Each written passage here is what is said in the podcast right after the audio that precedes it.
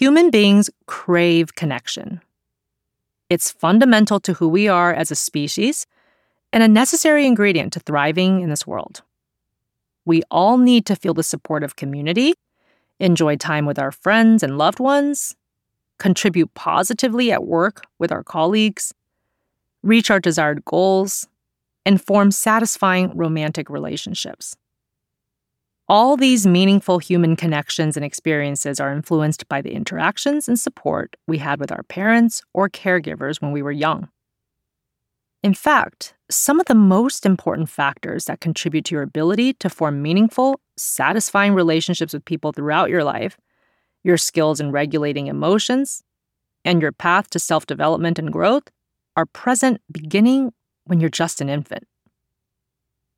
Psychiatrist John Bowlby, who developed attachment theory, believe that our early experiences with parents, caregivers, and other important adults have a profound impact on our social, emotional, and cognitive development. Dr. Bowlby's theory of attachment suggests that human beings are born biologically pre programmed to form attachment. Or, as he described it, a lasting psychological connectedness, because this helps us survive. He was highly influenced by a 1937 study by Nobel laureate Konrad Lorenz, which showed attachment was innate in goslings who were typically hatched away from their biological mothers. Immediately after the goslings hatched, Lorenz was the first biological being they encountered, and the baby geese began following Lorenz around, the result of a process called imprinting. They recognized Lorenz as their mother and formed a strong bond with him. They came to lean on Lorenz for survival and protection. Through his own observations, Dr. Bowlby came to believe that young humans require an affectional bond, much like the imprinting of Lorenz's geese, with at least one primary caregiver for positive social and emotional development. This attachment bond, a deep and emotional connection that develops between an infant and their primary caregivers, is based on the child's biological need for survival and their psychological need for security. After all, human infants quite literally cannot live without their parents, unlike the newborns of some other species. As soon as they're born, infants cry to attract the attention of caregivers. As they grow older, they begin to smile, babble, and interact in meaningful ways with the adults around them, especially their primary caregiver.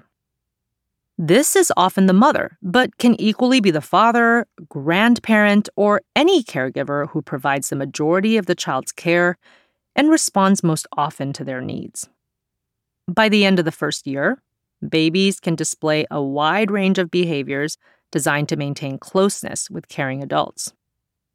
This includes following and clinging to the caregiver, especially when frightened or in a new situation, becoming upset at the caregiver's departure, greeting the caregiver when they return, and exploring and learning about their environment in a relaxed way when the caregiver is present and available.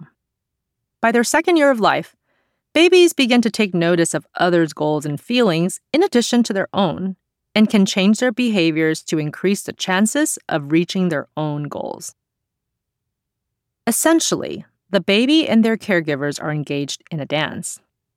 How does the parent respond to their child's needs?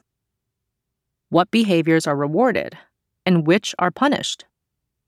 Does the baby feel soothed and comforted, safe, and attended to when they cry?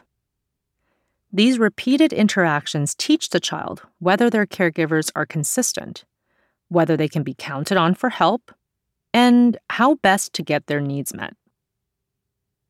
The quality of that dance determines what Dr. Bowlby called the attachment bond, our first template of how we relate to others.